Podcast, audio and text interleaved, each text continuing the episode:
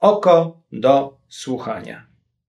Dzień dobry Państwu, tutaj Maciek Piasecki w podcaście Okopres. Dzisiaj naszą gościnią jest Maria Pankowska, która obserwuje dla Was to, co się dzieje na szczeblu politycznym, legislacyjnym w Brukseli. Witam Cię Mario. Dzień dobry, cześć Maćku. Maria przez ostatnie tygodnie analizowała to, czym mocno też Żyliśmy w Polsce, e, czy na pewno żyły media i e, dyskusje e, o polskiej polityce, czyli, o, czyli ten mechanizm w skrócie zwany pieniądze za praworządność. Co powinniśmy z tych kilku tygodni najbardziej zapamiętać, Mario, oprócz słowa miękiszon, które już się powoli zadomawia w polszczyźnie? No tak, słowo miękiszon rzeczywiście zrobiło e, szybką karierę. No ono już jakiś czas temu się pojawiło, ale teraz wypłynęło ponownie, kiedy minister sprawiedliwości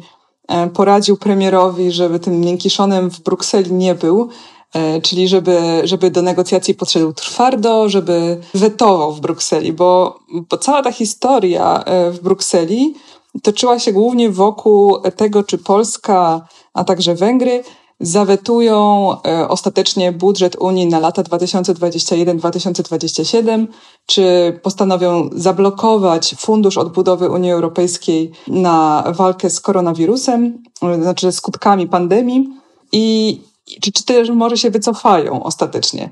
I tutaj się pojawia pytanie, po co w zasadzie Polska i Węgry chciałyby te dwie decyzje zawetować? One chciały zrobić to dlatego, nie dlatego, że nie chciały tych pieniędzy e, od Unii dostać, bo oba kraje miały szansę na ogromne fundusze. No właśnie, to był korzystny budżet dla Polski mimo wszystko. No był korzystny, tak. Znaczy premier się chwalił, że ten budżet jest e, rekordowy.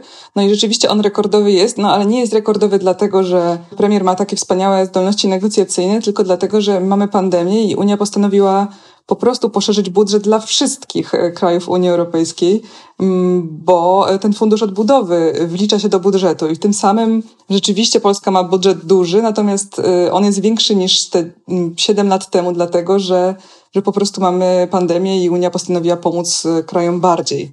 No ale wracając do tego weta, no to ono mm, było związane z tym, że w tym pakiecie budżetowym, oprócz tych dwóch decyzji, o których wspomniałam, E, było też rozporządzenie, e, które miało powiązać wypłaty funduszy unijnych z praworządnością. No i to rozporządzenie się Polsce i Węgrom nie podobało, a że nie mogły zablokować samego rozporządzenia, to postanowiły e, szachować całą Unię i, i powiedzieć, że zawetują budżet, jeśli to rozporządzenie w formie, która im nie odpowiadała, zostanie przyjęte. E, ostatecznie się z tego wycofały, e, jak wiemy, więc e, to myślę jest główna rzecz, którą warto zapamiętać z, z tego szczytu, że ostateczna decyzja Polski i Węgier była taka, żeby jednak budżetu i funduszu nie wetować, a rozporządzenie, na rozporządzenie się zgodzić. Ale są też komentarze, że to właśnie Unia pod prezydencją Niemiec poszła na kompromis z Polską i Węgrami, więc kto się w końcu tym miękiszonem okazał? Hmm, znaczy, było tak e, ostatecznie, dlaczego Polska i Węgry w zasadzie się zgodziły na to rozporządzenie.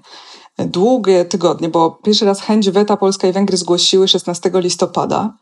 No i e, ostateczne rozstrzygnięcie nastąpiło dopiero 10 grudnia, więc niemal przez miesiąc e, prezydencja niemiecka, czyli e, ten kraj, który sprawuje władzę przez 6 miesięcy w Radzie Unii Europejskiej, próbowała dogadać się z Polską i Węgrami tak, żeby tego budżetu nie wetowały, nie wetowały a jednocześnie żeby nie otwierać na nowo negocjacji nad tekstem tego rozporządzenia, które się tak nie podobało, bo Parlament Europejski i Rada już ustaliły wspólną wersję i w zasadzie to było gotowe. I Parlament powiedział, że absolutnie nie zgadza się na to, żeby wrócić do tego, żeby to rozporządzenie na nowo e, negocjować, zmieniać coś w tekście rozporządzenia. Więc jak to zrobić, żeby dogodzić i tym, i tym? Tutaj e, Angela Merkel dała dowód tego, jak skuteczną jest polityczką i zaproponowała Polsce i Węgrom ostatecznie to, żeby Rada Unii Europejskiej, czyli głowy państw Unii, przyjęły y, na szczycie 10-11 grudnia y, specjalne deklaracje, które dointerpretują to rozporządzenie, y, w których Rada zapisze, że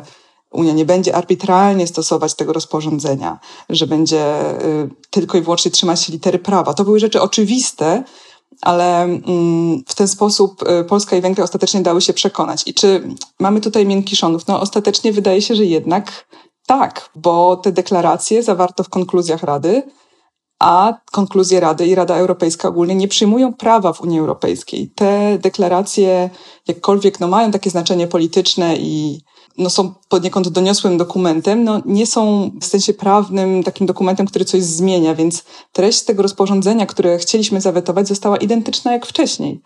I e, tak jak nam powiedział, e, bo rozmawiałam z jednym europosłem, który w zasadzie nie z jednym europosłem, tylko z europosłem, który jakby był jednym z autorów tego rozporządzenia, które się nie podobało Polsce i Węgrom.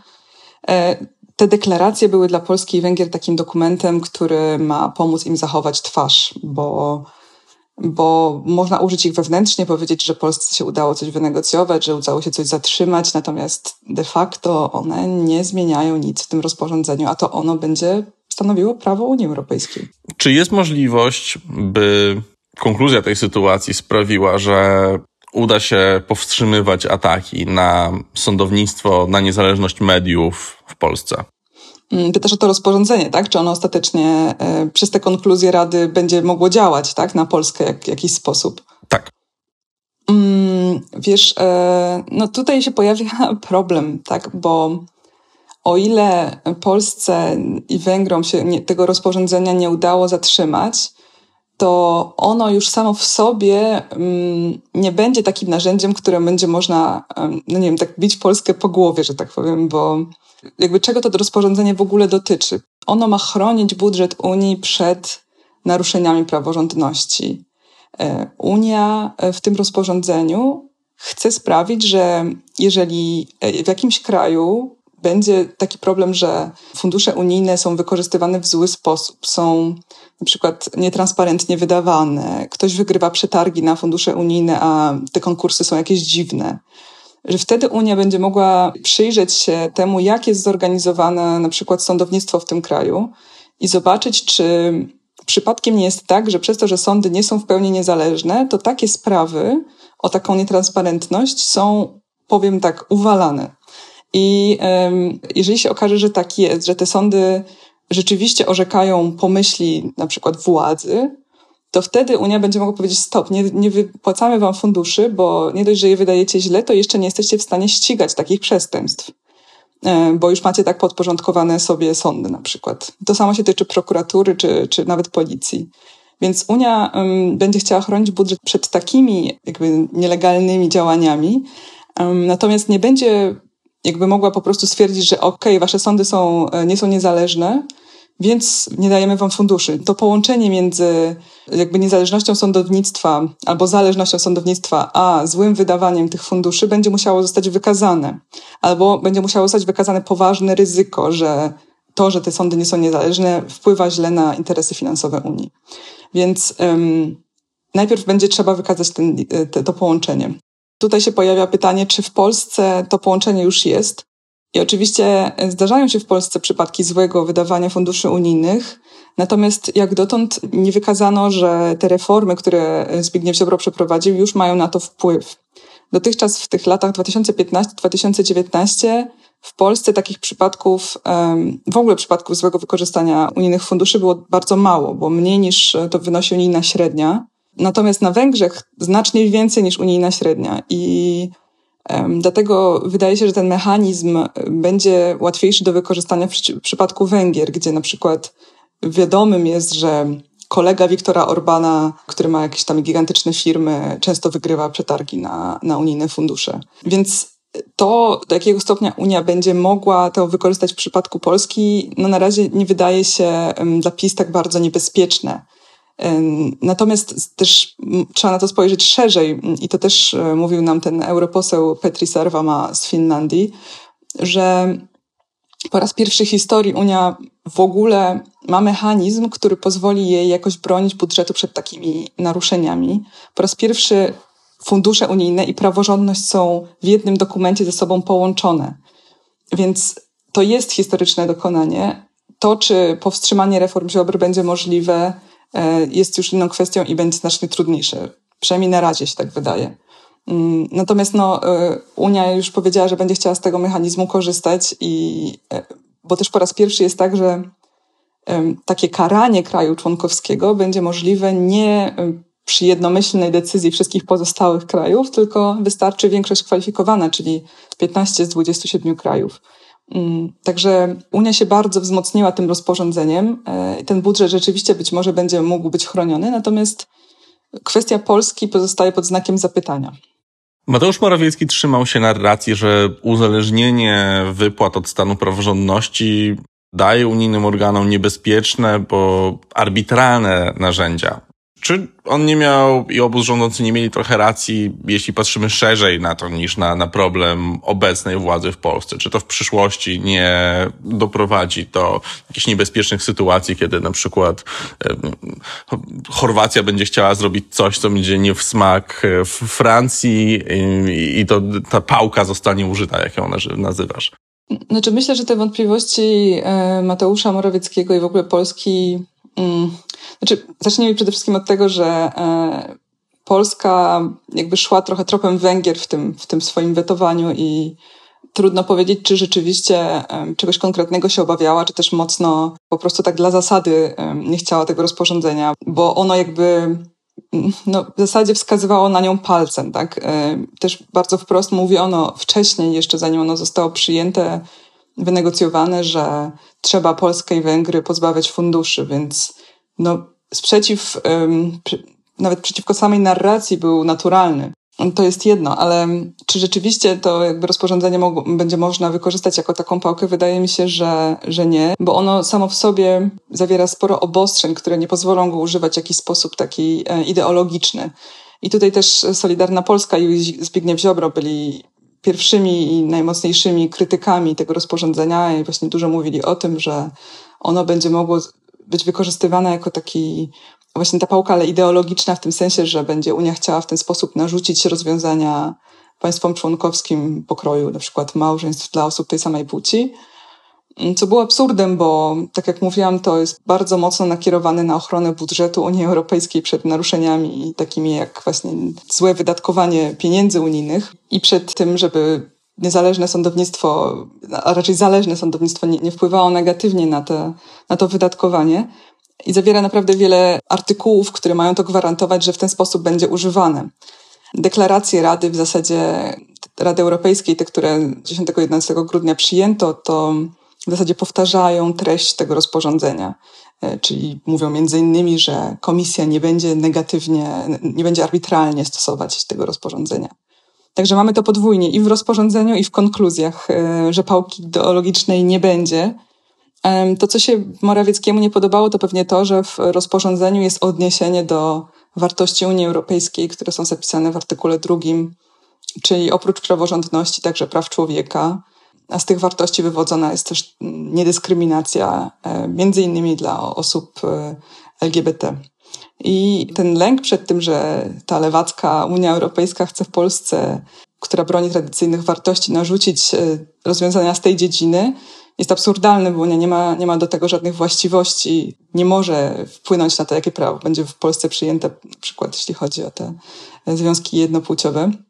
No więc nie, nie, nie będzie to ideologiczna pałka i też nie jest tak, że to rozporządzenie na przykład będzie wykorzystywane przeciwko państwom, bo też się takie głosy pojawiały, że na przykład państwa południa, czyli powiedzmy Włochy, będą karane przez państwa północy za to, że nie wiem, mają za duży dług albo źle finansami zarządzają. Nie, Unia już ma inne instrumenty, żeby, żeby sobie z takimi naruszeniami radzić. To, to zupełnie nie o to chodzi. Na ile to jest historyczny moment, o którym będą się uczyć licealiści, licealistki na lekcjach wiedzy o społeczeństwie, na, a na ile taki punktowy konflikt y, z dwoma średnio zamożnymi państwami wspólnoty które już wydarzały się wcześniej? Um, ta groźba weta.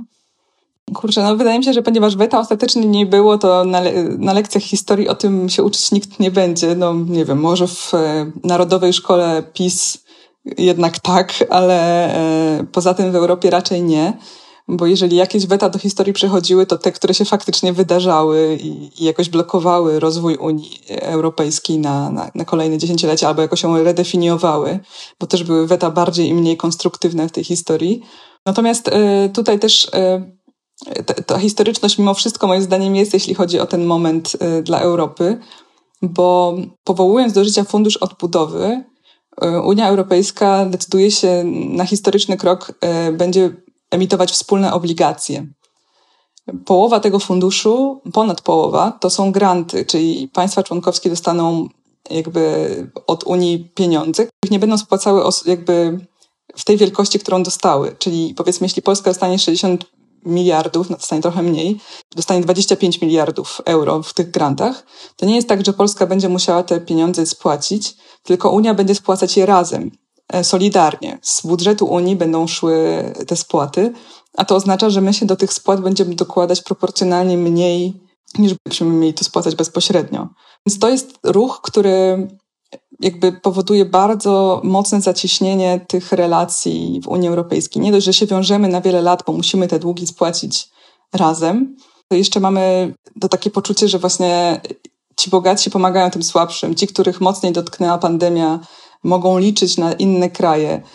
Więc to jest duży krok w kierunku federalizacji Unii i pandemia to bardzo przyspieszyła.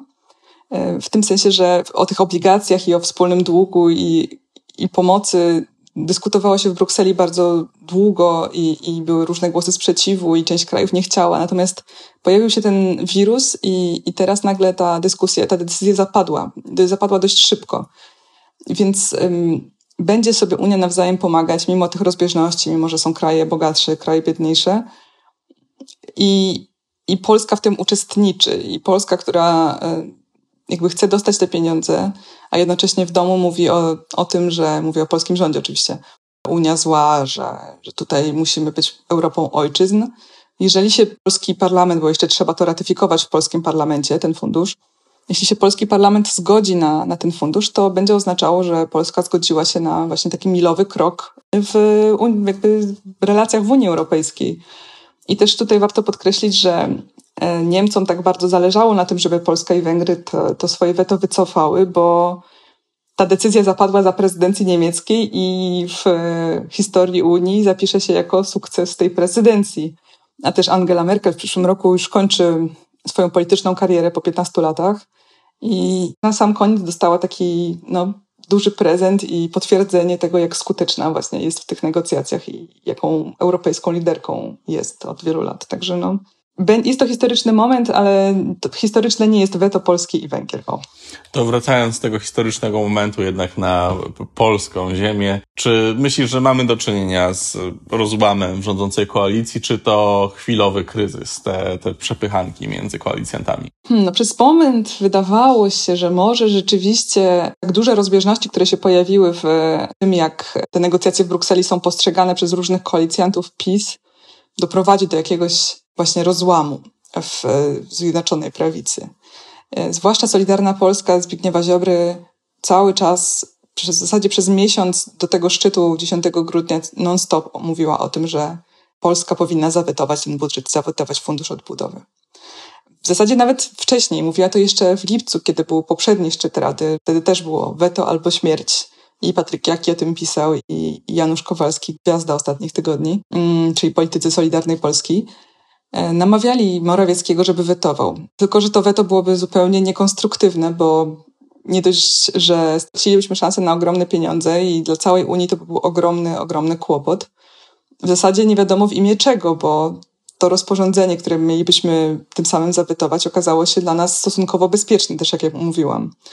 Także wtedy się wydawało, że coś może rzeczywiście zbyt mocno zgrzyta. Jeszcze w momencie, w którym Jarosław Gowin nagle zaczął mówić, że koniecznie musimy przyjąć ten budżet, że ten fundusz jest wspaniały i bardzo nam pomoże, no to już w ogóle wydawało się, że jakby to, czy to jest w ogóle jeden rząd, tak, że, bo mówią zupełnie co innego. W tym wszystkim Mateusz Morawiecki, który był trochę tu, trochę tam.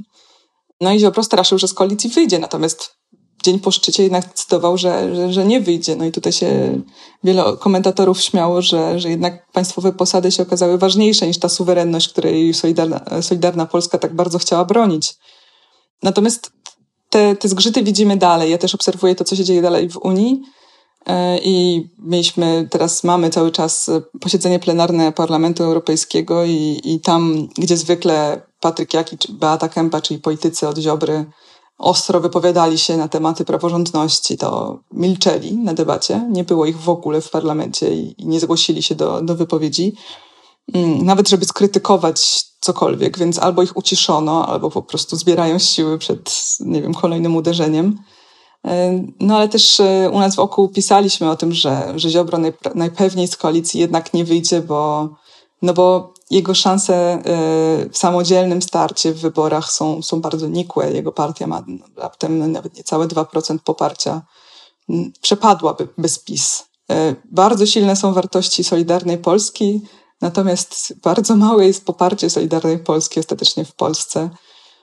Więc no to się nie opłaca i jak bardzo Ziobro by nie skrzytał zębami, że, żeby chciał i żeby jest już gotowy, żeby być liderem i żeby przewodzić wszystkiemu, no to inaczej to postrzegają wyborcy, a to ich zdanie jest kluczowe.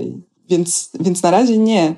No ale zobaczymy w przyszłym roku, bo Ziobro też zapowiedział, że będzie inaczej głosował niż PiS nad tym właśnie ratyfikacją tego funduszu odbudowy. No, takie tarcia e, będą się dalej działy pewnie. Konflikt między Ziobrą a Morawieckim jest ostry i, i destruktywny dla tej koalicji pewnie. No i w polityce mi się wydaje, że jeszcze wiele się wydarzy w przyszłym roku. Wiele osób mówi o przyspieszonych wyborach. No i kto wie, może szybciej niż w 2023 będziemy znowu głosować. Bardzo Ci dziękuję. Moim Państwa gościem była Maria Pankowska, która zajmuje się w Okopres sprawami europejskimi. Bardzo Państwu dziękuję, że byliście z nami, że słuchacie naszych nagrań, że czytacie nasze artykuły, że interesujecie się tym, co dzieje się nie tylko e, na Waszym podwórku, ale też w Europie. E, staramy się dawać Wam najwyższej jakości informacje, jakie y, możemy stworzyć. Dziękujemy Wam za wpłaty, którymi wspieracie Okopres, bo tylko dzięki nim możemy to zrobić. A teraz y, żegnamy się. Y, cześć Mariu, trzymaj się. Cześć. I do usłyszenia Państwu.